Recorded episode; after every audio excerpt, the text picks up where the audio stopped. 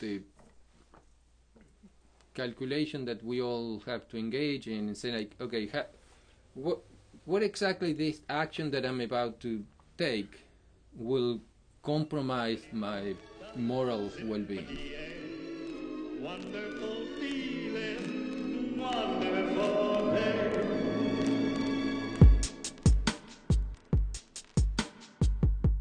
Welcome back to MIIS Radio, guys. This is your host, Gabe Sanders. I am stoked to bring you this second season of MIIS Radio because we've got even more cool people on board to offer an even wider array of perspectives.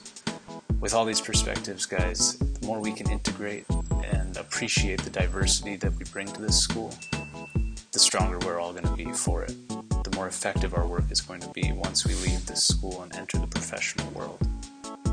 To start this year off, I'm interviewing Dean DePaolis.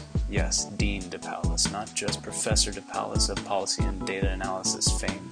He now holds a steering position at this school, and he wants to see change at this institute. He wants to see some integration. He and I share that desire, and I look forward to you hearing this conversation that we had beginning of September about the influence that this institute has on our careers, on our values, and how those values figure into every decision we're going to have to make as professionals working in policy making. All right, enough with the preface. Here's the interview. Please enjoy. First of all, good morning, and thank you again for having a conversation with me. This Sure. is third time. No problem. Finally, we're in a quiet space. Uh, now you are Dean DePaolis, not just DePaolis, Uh-huh. as most people know you. So, what's different? Well, I, I hope not much. Um, it, it's um, kind of a, a very special circumstance, m- not so much for me, but for the for the institution, because many people heard me, you know, for a year in a very strong uh, opposition, even the idea of having deans Mhm. at, at the institute and and so when people I, I tried to actually get into a uh, preemptive strike and and I've been you know very uh, forthcoming in saying yeah I understand that you guys you know when talking to a public audience that that you may be wondering you know how I reconcile that you know very strong and vocal position for a long time eh, and now having the job. And I said well I, I don't reconcile them. I, I see this as a you know a profound conflict not a personal conflict but an institutional conflict and I'm still very much of the same idea Can, I can you summarize that position that you used to have, when or that you still have? Really? Yes, Yeah. when when the institute decided to um, initiate a process of in, in the international search for the GSIPM dean and the GSTILE deans, I met with with well in every single fora that I participated, but in in uh, I talked to officers of, of the university the provost, the vice presidents, different vice presidents, saying, you know what, this this could be an extraordinary opportunity to change the structure of the institute and not have that layer of, you know. I used to use the word school. I don't use the word school anymore. Right. Um, and and getting to the next uh, iteration in the evolution of the institution. And this is a long held position by me. In 2007, there was a four or five month long process for the I don't know what the level of detail was, but it, you know what I call finalizing the acquisition of the Monterey Institute by Middlebury College. The, those were the names of the organizations back then, and and at that time, the structure went from four schools to two, and throughout that process, I was very much against having any schools. I would say like, okay, well, this is the opportunity to have no schools and have So- one one big entity. I'm guessing your problem isn't simply with the term school, but rather what Yeah. it means to be in a school for a student. What what about that seems problematic to you? I. It, it's not that.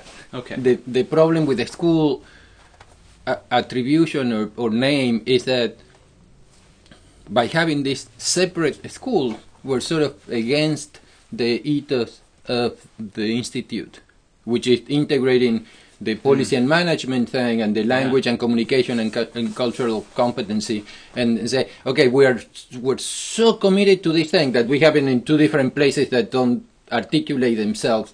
It, so it, it on the conceptual side, it kind of uh, a rather profound contradiction between what we tell people we think we are, regardless of what we really are, and, and how we run the business of, of the institute. Wow. So that's a conceptual problem right there. And m- many of my colleagues here that have been in large universities, uh, and myself, have been in, in departments that are twice or three times as big as the entire institute in terms of number of students, number of faculty, eh, and say, okay, you know what? In a place this size, we don't need that many layers at that Right. level, at, at the top level. So it, and that was sort of based on those two things, um, and probably since 2007, when I was sort of forced to think about this because that was the task or one of the many tasks of that uh, uh, task force that was the, the actual denomination of that group was charged with was to think okay how we're going to explain to Middlebury College what this place is and what could become so they make a final decision on full acquisition from just kind of a very thin layer of uh, affiliation that, that existed at the time, and and that's when when I developed these these more detailed ideas about okay, well this is what we say we are, and how we run the business Right. are two different things, and I've been very much into that thing. So this isn't the first time Fernando and I have sat down to talk and recorded our conversation, but it is the first time I feel like I can release something to you that accurately represents who Fernando is. Uh, not just on a personal level, uh, you've all probably at least met him or had him for a class or two, but this is also him on a philosophical level. Uh, before we get to that, or more of that, I want you to get to know him through the eyes of a friend, his good friend and colleague, Bob McCleery. We went to Alvarado Street Brewery last semester and had a great conversation. I'm going to let them take it away from here uh, because it's better told through Bob's eyes and Fernando's as well. All right, please enjoy. I've asked you guys here to tell your story about how you met, how you both ended up here. Fernando told me a little bit about how he ended up here and how he has you to thank for that. Uh, we all have you to thank for that. Um, so, but where did the friendship start? When did you first start working together, playing together? I don't know how it began. So I was in at Stanford as a graduate student, and another graduate student at Stanford who was actually a University of Chicago student who had come to Stanford to work with the professor I was working with, Clark Reynolds, on U.S.-Mexico economic relations, uh, was named Raul Hinojosa Ojeda. He then became a professor at UCLA. Fernando is a graduate student at UCLA in the Department of Urban and what studies? Urban planning. the School of Policy, the Right. of Urban Planning. So I was still working with Raul, but of course Fernando was doing the real work, and Raul was putting his name on the papers. Right. That doesn't Sounds- necessarily go in the. That sounds like a familiar arrangement. yeah. Well, he was also raising money, which is a good thing. Yeah. So I was at Claremont McKenna College, working with Raul and really Fernando at UCLA. On what? on a variety of things. Uh, we started working on computable general equilibrium modeling. Uh, It was out of the, the, right at the moment of the Asian financial crisis. Okay. That took place in 1997 when the Thai currency broke its peg with the dollar and domino effect happened. Regional growth slowed by 7%. All right, back to the conversation.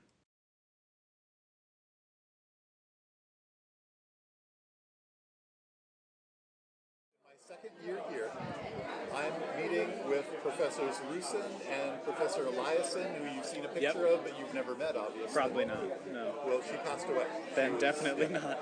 Definitely not. in a, a search for someone to teach data analysis. Because we had several people that knew how to teach data analysis, but nobody liked to teach data analysis. And then You you like discovered that they didn't even So could teach that and read. And also because I I noticed I'm having a heart attack recently. I think the, Oh, the jeez. backup, I mean, they, uh, Leslie Eliason came in part to replace Ed that was moving to other things. And, and she wanted to move into something else, and Ed couldn't be a replacement because he himself was sort of kind of semi-incapacitated for a while. Yikes. So they, they were looking for somebody, but So coming out of a meeting in which we looked at a bunch of dismal candidates, I went back to my office and got an email from Fernando saying, could you write me a letter of recommendation? I'm applying for a job at Iowa State. Oh, jeez. So I got two sentences into the letter of recommendation, picked up the phone and said, no, you don't want to go to Iowa State. You want to come here. That's a true friend there. Yeah. definitely. That sounds like it's save you from solidified. Ames, Iowa, and bring you to Monterey. Just on the Land of corn. geographic thing. It'll, it'll only cost you a Corn 50% reduction in salary. Well, You have a 15% reduction in salary, you get Monterey in return. Not a bad trade off. Yeah, but the I'll take it. Yeah. at that time, Unfortunately, I said 50.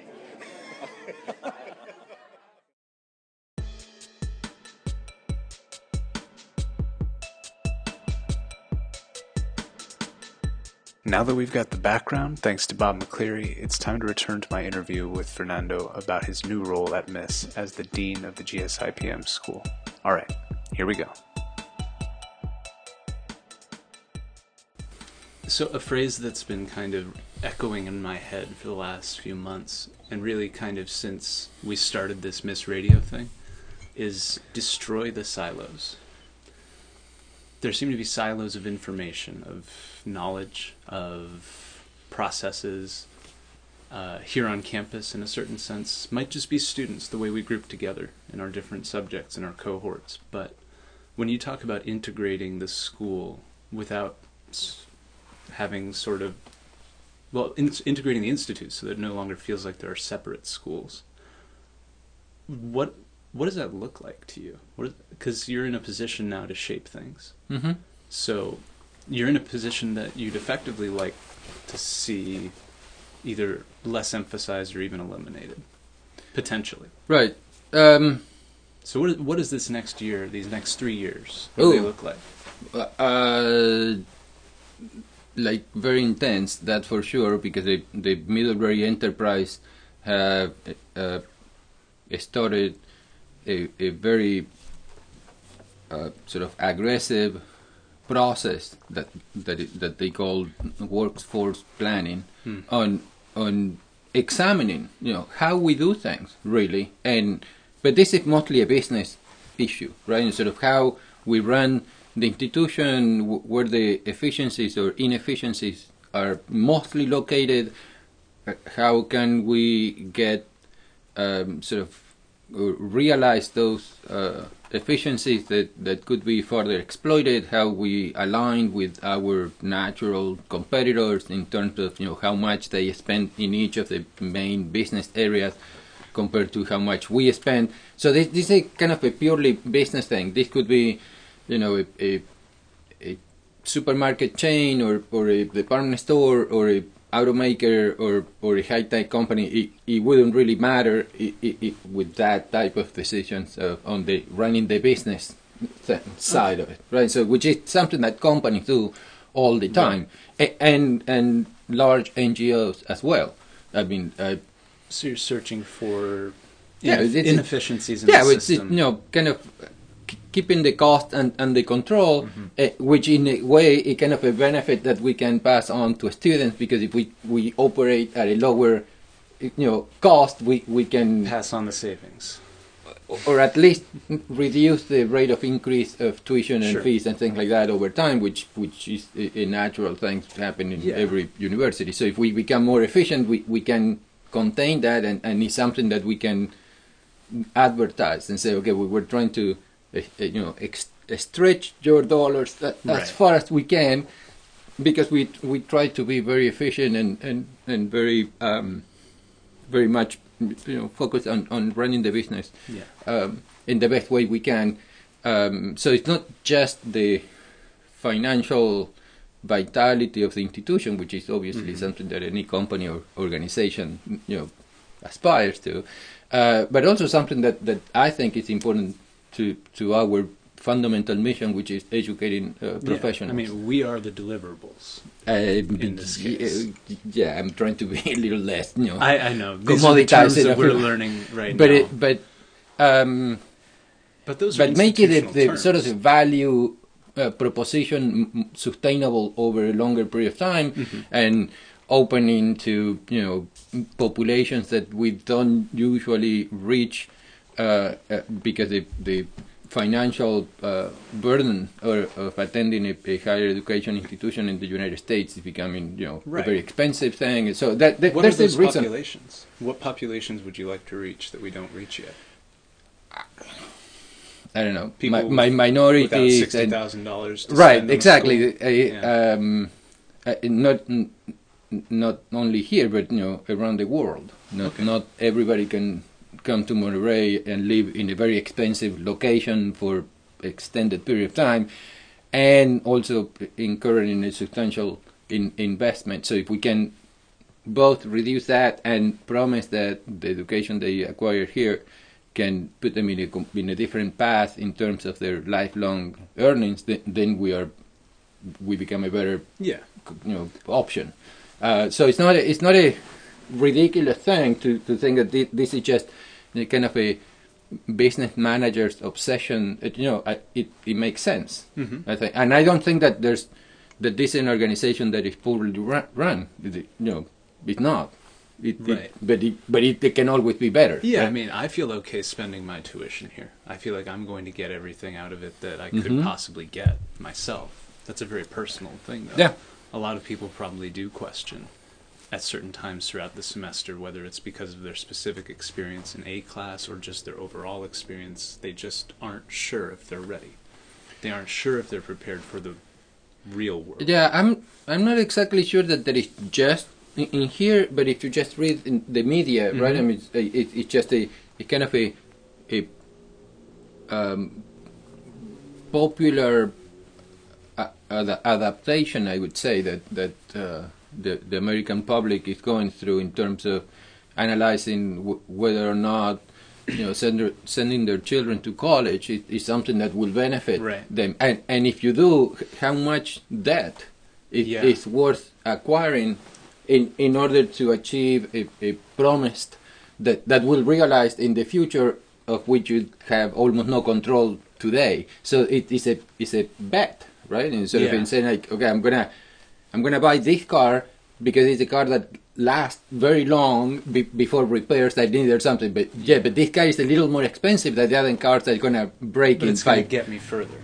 But but that is, but you're betting that your car, that the unit that you actually will acquire, it, it have the, the same attributes and than the average of that brand that that everybody's driving and they last you know very Yeah. long or whatever. So you buy a Subaru, whatever, and then your Subaru have a problem that that is not the average uh, performance of all the models in that Right. brand. So it, it, so even within that, right? Is that Because- realistic?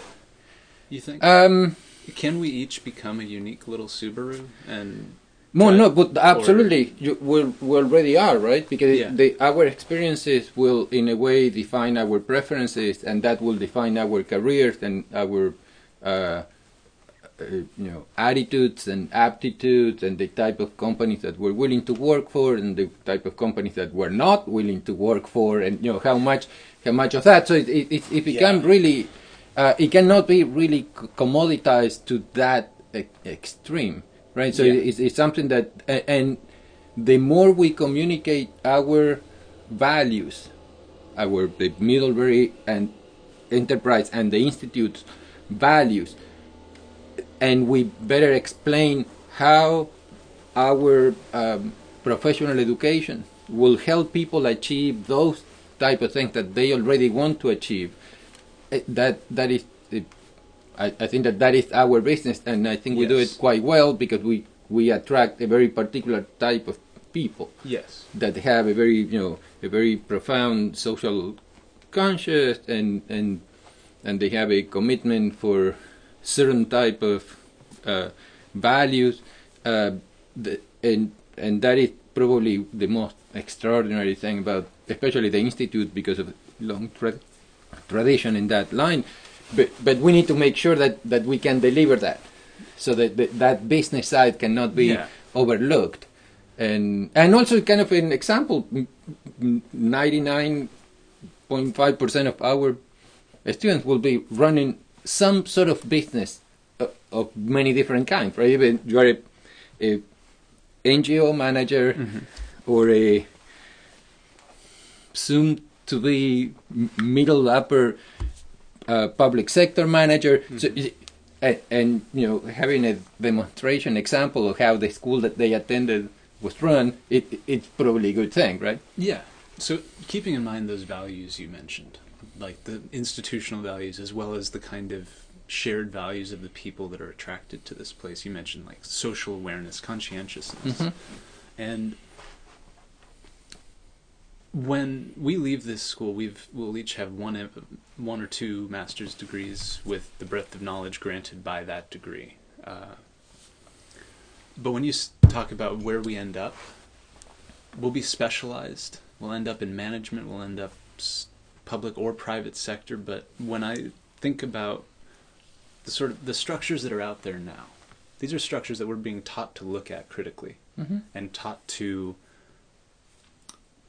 be critical of, even if we're in them. Mhm. But what's there? There have been thoughts kind of circulating in the, you know, the uneasy portions of our academic and philosophical communities, the people that talk about the meta conversation about policy. Mm-hmm. Um, are we being prepared if, for actually changing these structures, or are we being prepared to be changed by these structures that we're going into? I think that we are preparing people very well so they can understand the role of that organization that they are about to join.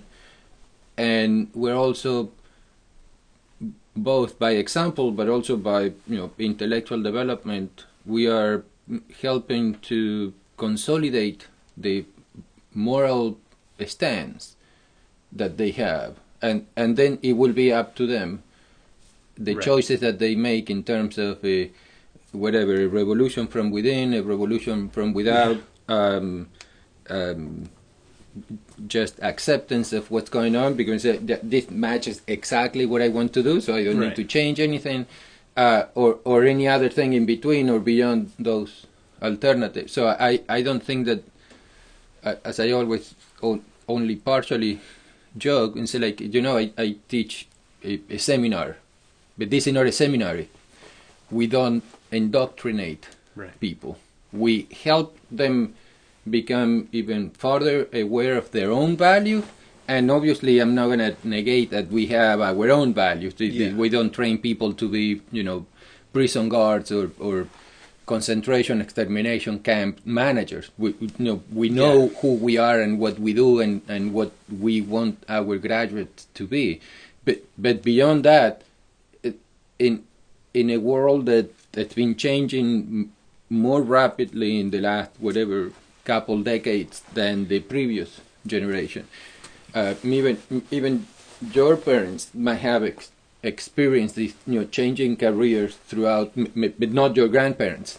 That was the generation of the guys coming out of school, Yeah. getting a job at GM, working for 45 years, retiring with a pension, and call it quits. There is no reason to look for change in their case. It, it Well, that like- was the change compared to the generation Well, of your great grandparents yeah. that ex- that lived through the depression, where it was more like now, kind of the, Yeah. the gig economy, although it didn't have that name, and sort of the, the role of huge corporations that back then were the railroads and the and the steel uh, industry and things like that. So it it, it, it comes and go, and, and sort of that period was doing sort of the Fordist model was the revolution hmm. to you know against what happened between the wars and before the first Right. world war. So so that was a moment of change instead of that stability that we kind of still witnessed and the mm-hmm. way of, the way of life at least in, in the United States is the result of what that revolution brought up and and now we are in another one we are we are revisiting the the structures but not just now it's been for whatever 50 years. Yeah. revisiting the structures that emerged after World War II and and that acceleration in for example in the technological component is also helping or forcing us to to define our values so our choices are consistent with our values. And, and i think that we are preparing people very well for that. But i don't know what that that looks like Right. because i shouldn't know because if i know it means that i'm looking back mm-hmm. instead of in a in a in a retroactive way instead of looking at this future which you know it, it, that's the beauty of the future you don't mm-hmm. know w- what it is I mean, I, I like to think of us here as each of us being pioneers. Each of us are on sort of the cutting edge of each of our fields. yes And it's sort of, I, I personally feel an obligation to continue pushing. Those frontiers and continue questioning mm-hmm. the status quo and the structures in which we operate. and I think that that we are preparing very people very well to do that, but that wears out. It wears out when you when you've been in the same out? company, Yeah. you know, for 15 years, Inertia is powerful. a- and and also you know i- i- conformity or the small startups becomes Microsoft and Google and Amazon. They were little nimble, like really agile, difficult to catch little. Uh, you know creatures, Can and talk- now they are the about IBMs and the? GEs and the GMs of the 60s and 70s and Ford, right? Yeah. Sort of a, and and now uh, uh, new companies will become that big and no longer being the disruptors, but they want to be disrupted. So I want to talk about that word you mentioned, agile, and I also want to talk about growth. Um, I don't think that they don't sound like they're dichotomous, but they do sound like agility stops being a quality of a company that has grown. So first, what do you, what does agility mean to you as far as an organization goes, or business? Um, it, it's the, the it's adaptability, right? Sort of the, the ability to uh, detect what what's needed, and then the decision of whether or not to participate in that change. Okay. At, at some point, it becomes the uh, companies and organization become too too big and too unwilling to actually produce that change, so they are in a very low growth and and you know whatever you know low cap uh, stock companies right sort of a yeah they grow very steady but very slow they, you're not going to make you know 25% Uh, out of your investment in those companies. Mm-hmm. Yeah but that company is going to be here 25 years from now. The other one that you're making you know 25% this quarter Right. Uh, next quarter again you have to reassess whether the company is going to be you know profitable or, or if it's going to be there to start with. So the agility the kind of the the, the brightest star burns the fastest mm-hmm.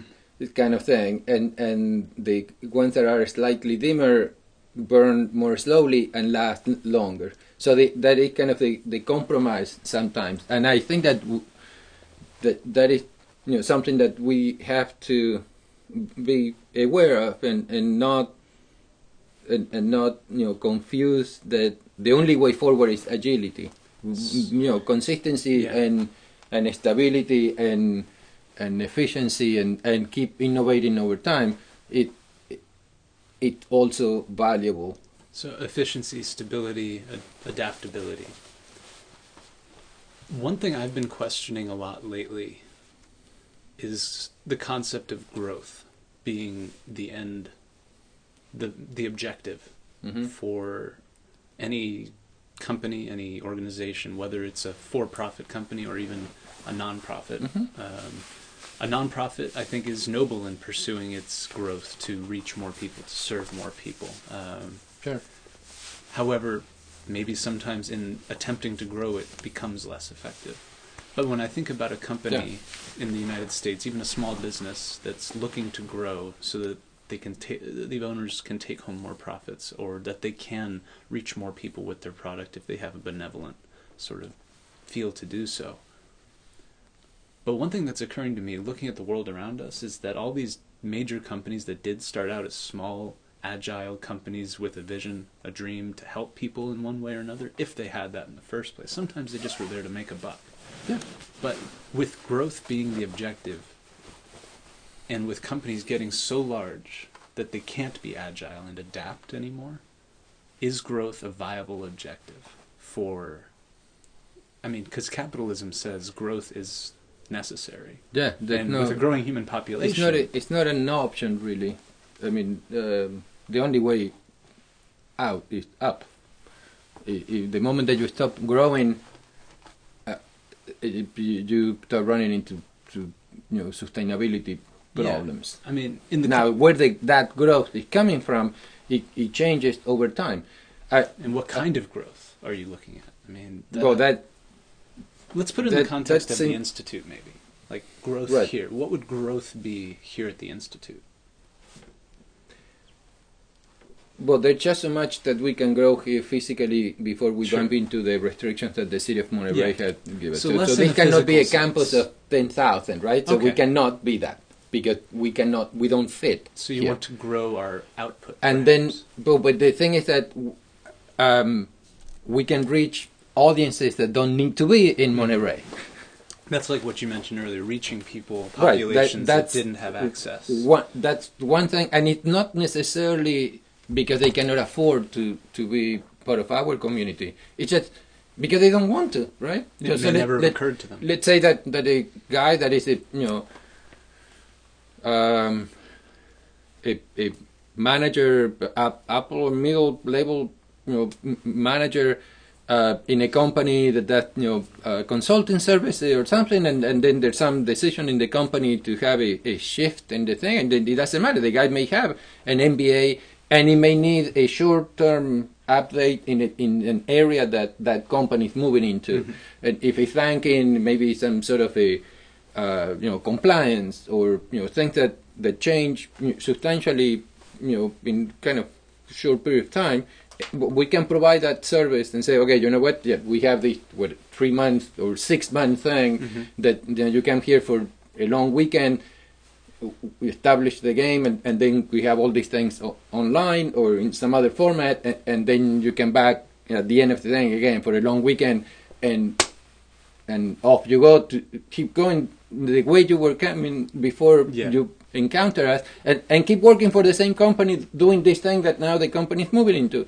But now we're gonna tell that you know whatever 42 year old guy with mm-hmm. you know 15 years of experience and and you know a master's degree in what he what his profession is and say no no you have to come to Monterey for two years. Put your life professional and personal mm-hmm. on hold and, That's and, and then you're gonna be okay. The guy gonna say uh, you guys are out of your mind. First I, I don't have that time. And say I'm really happy with the life I have. I just need that little thing. Okay. and also can you give me the certainty that when I go back two years from now, the thing gonna be there, or it's gonna be there for me. So people, you know, they may not want to do that. It doesn't matter Yeah. that you- the guy may be making, you know, two hundred seventy-five thousand dollars a year, which is not a ridiculous uh, salary in that type of thing. Yeah. So it's not that the guy cannot pay for what we sell. It's just that it's not what he wants to do. So Well, that audience, is what we we there are lots of people that for that is one minuscule example, but we can't. Re- that person doesn't need to be in Monterey for eighteen months, right, or, or Sure. whatever. So I, I'm not exactly sure. We're reaching them for certain things, right? Some some custom language services and things like that, but I, I don't see any structural reason for us not to reach those that kind of enhanced customer base. So if if we were able to offer something to people like that, people who would be sort of on the periphery of the institute but still accessing some very deep knowledge that we have, the Mhm. expertise of our professors, of our um, of our and the network, teachers, right? Because the you're gonna meet other especially, other guys that are probably working in similar companies that he doesn't have a, a, an option to meet them because they are whatever in Europe and these guy's in Silicon Valley and you know he might have heard of these people but never have the chance if we put them in teams to Mm-hmm. work remotely he, he gonna be, you know they, those networks will intersect. So these are networks not only of contact of people you can call up and say, "Hey, I've got a problem with this and I need your advice." That that's great, and I Yeah. believe those to be invaluable That resources. happens all the time among our graduates. So No, but this is also uh, Yeah. the, the network that they, the power of the network will irradiate Mhm. out, Absolutely. right? Because if these guys are working on a particular area, they may become enough of you know a group of influencers. And the thing is that it can go either way, right? It can be for good or evil. We cannot Right. control that, but you know, but the, let's say that because we even in that short period of time we can you know extend the the level of our values and these people are just like us and they're interested in the same thing so then we we the institute community will be able to have an, an added layer of influence because these guys will be operating in that part of the world w- with similar values to ours Mm-hmm. so and that, and without the need really cool. of them being you know here for two years and you know and walk through the stage with a gown and cap and get the certificate Mhm. it's a different type of community and i don't see why it you know out of the i don't know how many real you know physical bodies we can have here probably not much beyond 800 or 850 we may have 5000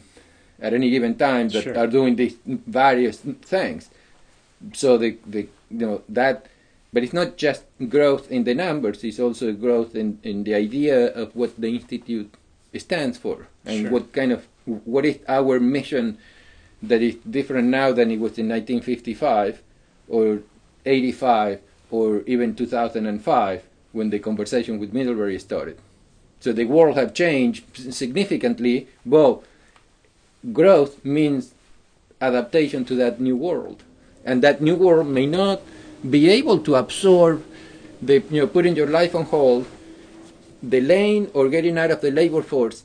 So, so you go to a graduate level institution for two years. That that thing is, is kind of dwindling down. Mm-hmm. Not just for us for for the industry as a whole because it, the people especially in the economy that is kind of on the overheating side in terms of, of labor, um, it, it it's not really capable of, of doing that. So we're probably going to have to reach them where they are instead of asking them to come here to spend two two years with us. And also, if they are happy with that short experience, they you know two years after that they may come back for another short one, right? Because they know that we are a high value proposition.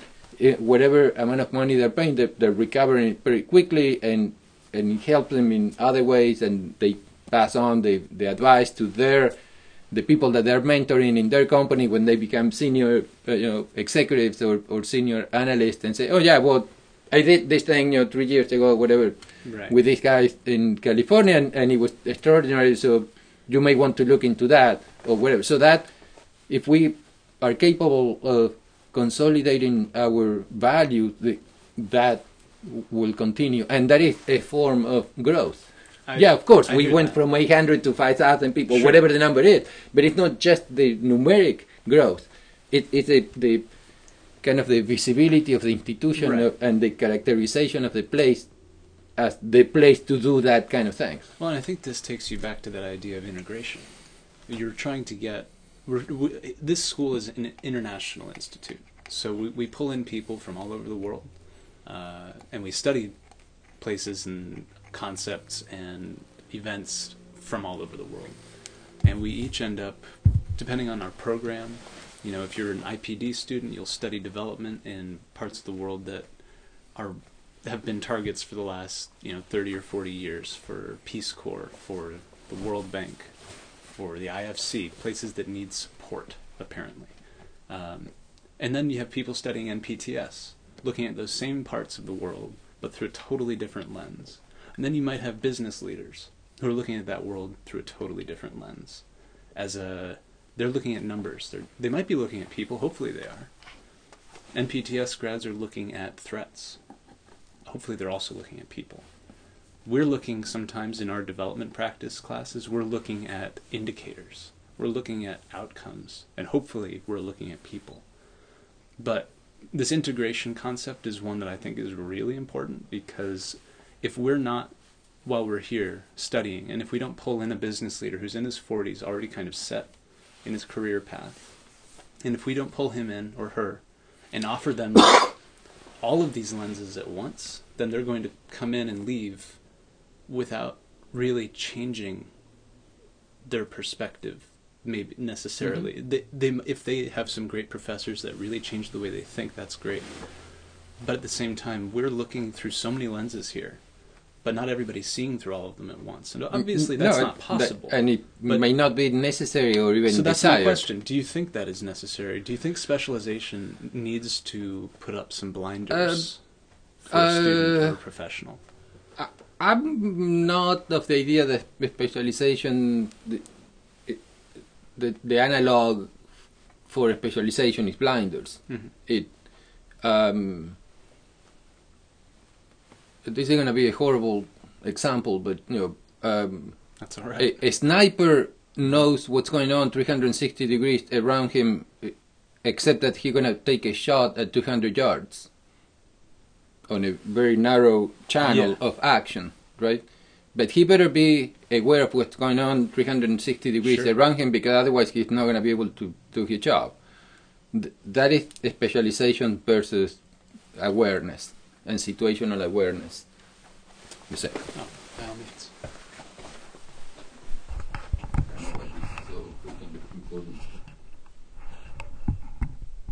Yeah, it's not. So that's enough. I'm sorry. no worries Um, but th- yeah this is so a the the, really the, the specialization thing is a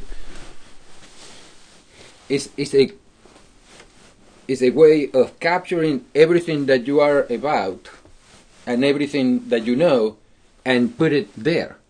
Instead of if you are if you are capturing the energy around you and you are concentrated in this very narrow beam the more you capture around you the higher the energy of the mm-hmm. beam and more impactful and more long reaching will be. So the specialization without the awareness it, it can not a useless thing but but close. Mm-hmm. Because it, the impactfulness of your actions will be limited by the scope of your understanding of what's going on around that action that you are about to take. All so- the peripheral kind of Right. So all the all the elements Yeah. that condition or enable that action to be impactful and effective and uh, in, in the long run or or whatever the the circumstances for that type of work might be.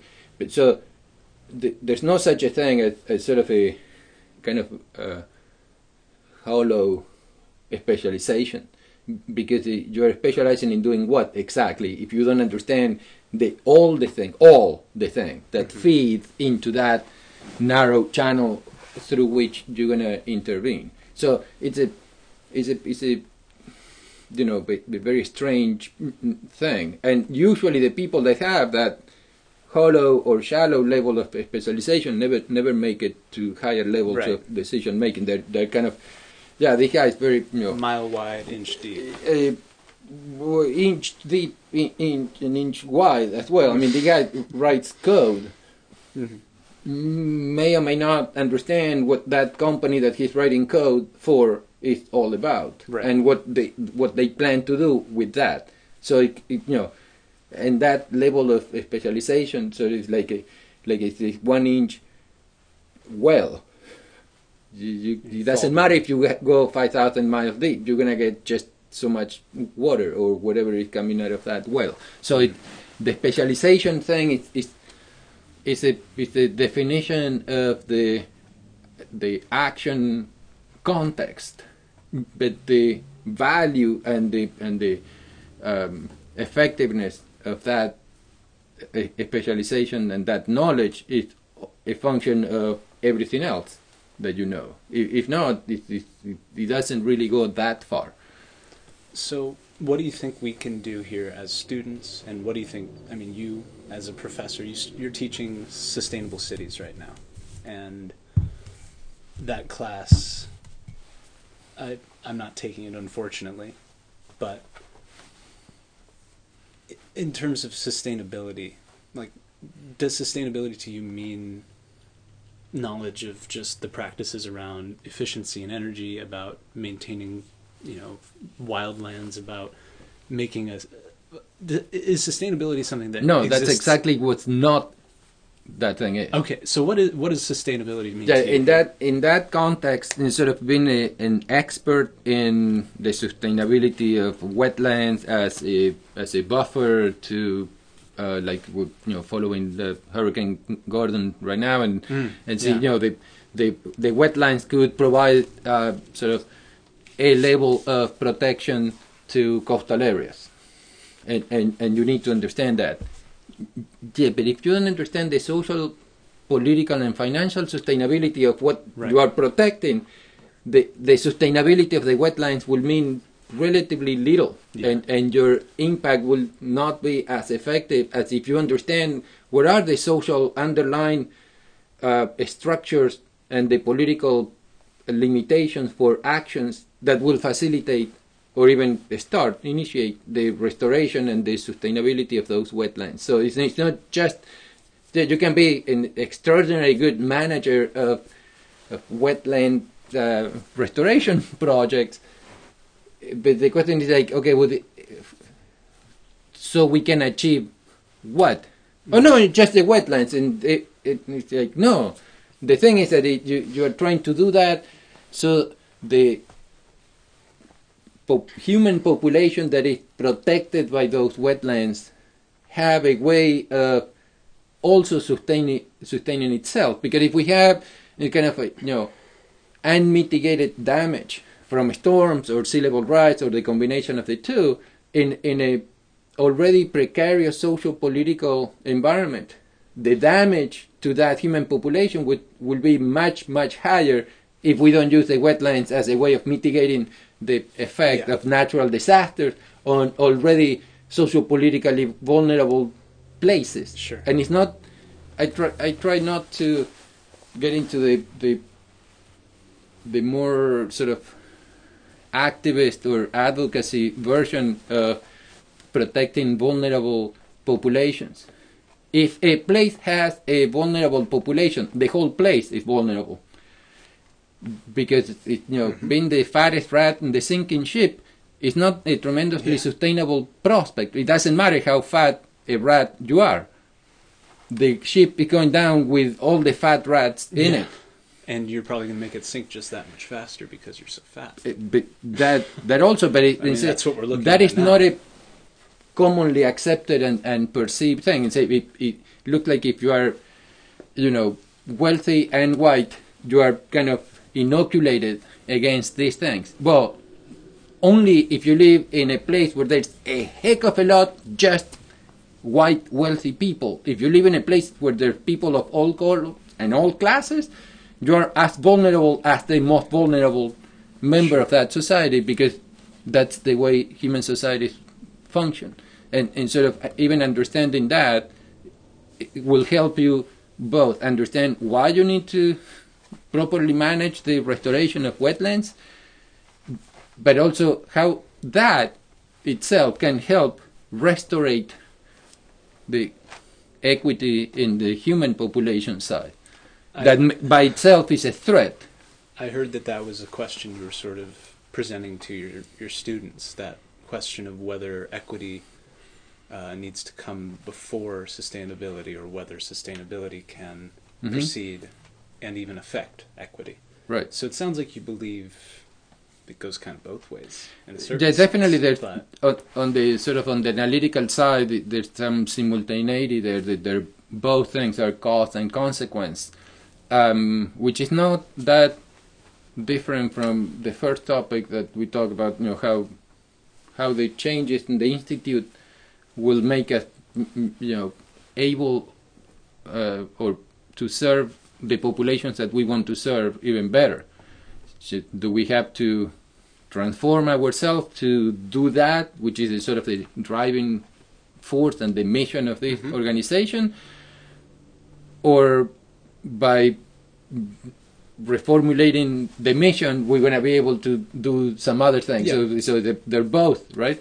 The mission and the vision are usually uh, imbued by the values, and then all your actions follow Mhm. from your values. Absolutely. And, and this other thing that we were talking about in sustainability uh, is kind of the same thing. So, like, okay, what is the most important thing here? Well, the most important is to, to have viable uh, human populations. Well, what, what is the biggest threat to that viability? Human well, populations. extreme extreme inequality i it's been proven to be a threat. Okay, well, where is that coming from? Well, it comes from social, political, and economic vulnerability of certain groups. Okay, wh- what are the main threats to the social, political, and economic vulnerability? And then you keep working down to say, okay, well, this is one way that we can all create public actions instead of investment in public goods Okay. that will protect everybody from additional levels of vulnerability because you are protecting the economic infrastructure, et cetera, et cetera, et cetera. So, and you're giving the, the more vulnerable uh, members of, of the, the human population side a, a, a chance to participate in the benefits of that instead of becoming a burden to everybody else. Okay. So, values. Let's go back to that real quick. We each probably have similar values here at this school, and we're going to carry them forward, hopefully. Are we carrying them into a world that isn't going to dilute them? Of course we are. But that is the, that's what we need to work every day, right? On, on, on consolidating and strengthening our convictions because they, they will be constant threats and constant challenges to the trade off between our values and our material well being. And, and we all make choices every day on, on what side of that uh, proposition we want to fall instead of I want to save myself, and then eh, I mean materially, and and have a life of, of affluence Right. that that will um, come back and make me question how I got there, or I want to live a life that is consistent with my convictions, and then say, okay, what is the best I can do materially within the framework of my convictions? That's a and that is a question choice that we myself. every day we make Yeah. m- multiple decisions, big and small, regarding that. Because, I mean, and I'm not the only one thinking this these days. I look at the world out there, I look at the places where money is concentrated. Mhm. You know, Wall Street, or even giant USAID, Mhm. World Bank. These are this is the largest concentrations of money in the world aside from individual owners of goodness knows what corporations, Microsoft, Mhm. Apple, Amazon, things like that. I look at that and I see, you know, there are, you could look at any one of those places and find a position that fits your values Mhm. by its job description, even by the title. Mhm. But in the end, if you're working in those systems, these systems, um, f- sort of, I mean, Amazon pays its workers and treats its workers not, you know, pretty badly according to evidence that exists now. And you look at Apple, are they affecting change in China where their phones are being assembled? Not really. They're getting some higher pay, but is is that changing anything? Is the World Bank changing anything by investing in Myanmar? Probably not. Are they changing things for the better? Maybe by giving more power access. But are they doing anything about the genocide? No. They're not calling it one because that would be too politically activating. Mhm. So I look at all these systems and I wonder if I go out there with the intention of making a life for myself, is there a way to make a living, be comfortable? You know, this is what our parents wanted for us. They wanted us to have better lives than they did. I know. I mean, my dad's life, he is basically broke now. I am I owe more money than I'll probably make in the next 20 years if I I don't I don't money isn't a priority for me personally. Mhm. I know that I have debts. I need to pay those off because that's the law. Mhm. Uh, and also it's a moral obligation. exactly. You, you yeah, sure. acquire Exactly. I was that you- given these things and I have to pay Yeah. it back. Mhm. Some people have talked about using public service as a way to not just wait 10 years and then get a little loan forgiveness, but say you go work for three years in public service, your debts are wiped. Mhm. And you know, Where? Mm, We don't know if that will Sure. continue, right? Yeah. I mean, th- these are just ideas being Mhm. thrown out there, but that it's that compromise of values that I wonder about because the systems out there really like the concentration of money isn't changing. Are they really redistributing any kind of wealth Mhm. through their operations? Are you, if you go work as a program evaluator, changing anything on the large scale? Maybe on a small scale, but it takes The- a yeah, lot the- of people. Yeah, the, these systems are tremendously complex. The the I, I think that the the calculation that we all have to engage in and say like, okay, ha, what what exactly this action that I'm about to take will compromise my moral well-being. Sort of a yeah, I, I, I'm going to have any sort of conflict when I drive down, you know, Highway One in a in a very expensive car, mm-hmm. and, and I, I'm going to have any discomfort in thinking that that that I that got that car, but that costed other people a mm-hmm. chance of doing something, or or I circumvented rules. So how comfortable we all are with with that type of concessions that we may want or be willing to make in order to acquire material uh, benefits Mm. and and that when you are comfortable with yourself morally and ethically you may borrow money to do things whatever when you are rich and you feel that you are morally and ethically bankrupt there's nobody that can lend you Mm. the equivalent of the value of your moral bankruptcy yeah. so you choose. We we don't tell people what to choose. We we help them um, manifest their values, but their values are theirs. As I said, we we don't indoctrinate people here, but by exposing them to ways that people have dealt with these problems since Socrates on, probably before, but we don't have any records. Um, we help them be aware of the consequences of the decisions that they're going to make, or you know, both professionally and personally. And and I think that on that, I feel very comfortable doing what we do here and challenging everybody, all the members of our community, n- not just the students, Yeah. but faculty and staff, and, and everybody constantly to challenge their the the direction that their moral compass is pointing them into, and you say, okay, are you gonna be able to live with yourself after you do that? Yeah. And that, and then you, the answer is for you and for you alone. You you, you say, yeah, Yeah, I'll be. I'll be fine with that. you say, okay, So be it. that that's great, but if you're gonna do that, make it with your eyes wide open. Don't don't Yeah. hide and don't pretend that this doesn't exist because it will come back and it's gonna haunt you indefinitely. you you cannot shake that off. I really that that's a this interview is worth it for that little chunk alone. Um, there's one thing I want to do before we wrap up, and I want Okay. to ask you what questions you're asking yourself these days. So, when you get to your desk in the morning, hmm when you finish work at the end of the day, So most days doesn't feel like finished, but sure. of course, well, that's that's good. It's it's not.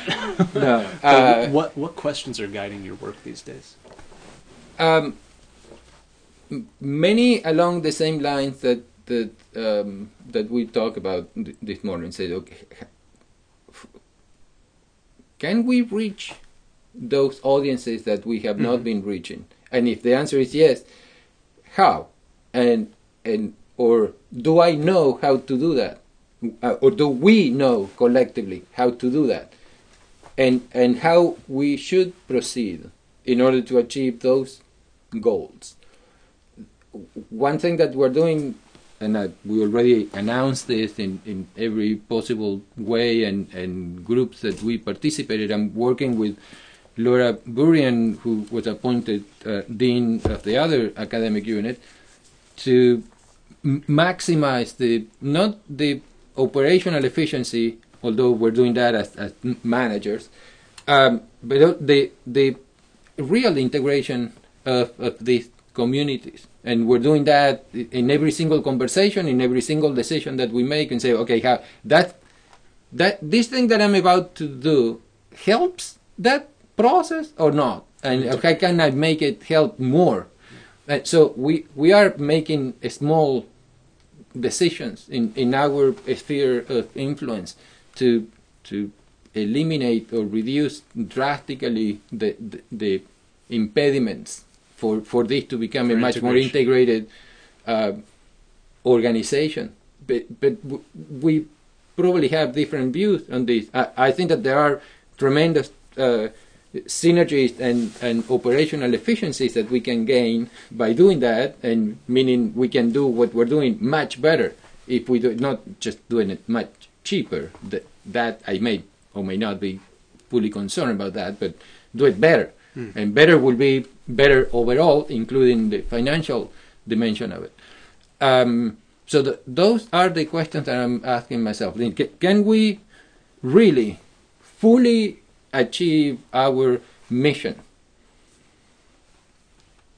beyond just the mission being posted somewhere and then doing something else, which doesn't please me at all? You say, okay, can we actually do this? And one thing that, that I've been saying, say, have you guys read the mission? Most people haven't. It said it talks about the education of professionals. It doesn't say anything about certificates or master degrees or dual degrees or master degrees with specialization. It doesn't say any of that. So we could stop doing that tomorrow and do something that have to do with education of professionals and still be, you know, uh, right on in fulfilling our mission.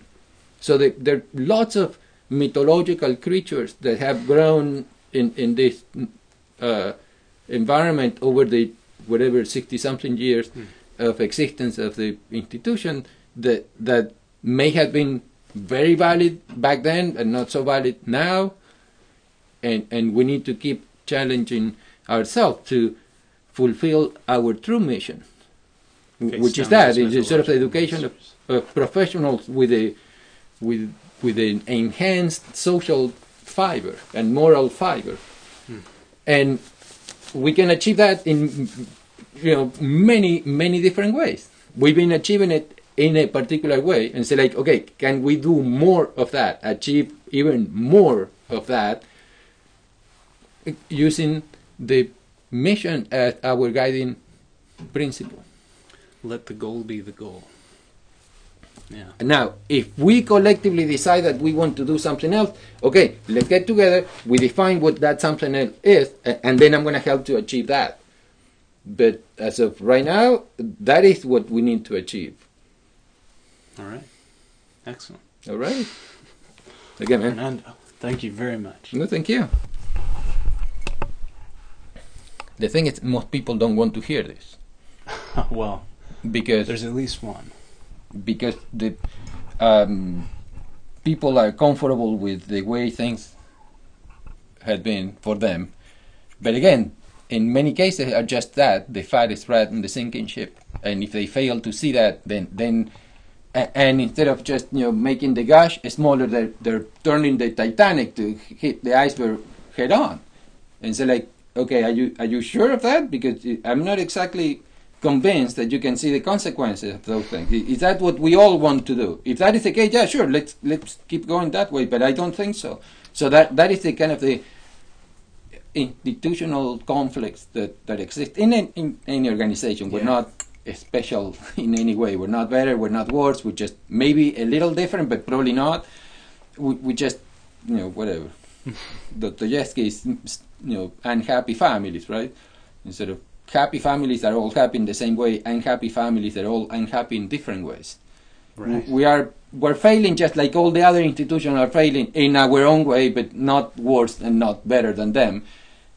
But those conflicts exist everywhere, and, and that is that those are the interesting fights that, that we have to, to confront, and the, we cannot avoid them. And now there are structural things that we need to rethink in, Absolutely. in order to continue achieving our mission you know, for another 65 or 70 years. Yeah. God. It's not that hard. I mean, it, I, it sounds it's daunting. intimidating. It, it is intimidating. Special thanks to Fernando for sitting down with me for the third time. Obviously, third time was the charm. And of course, thanks goes to Caitlin Shepard, aka Binkadink for the sweet tunes that provided a soundtrack to this podcast. Stay tuned, guys. We're going to have a lot more cool stuff this semester and next semester.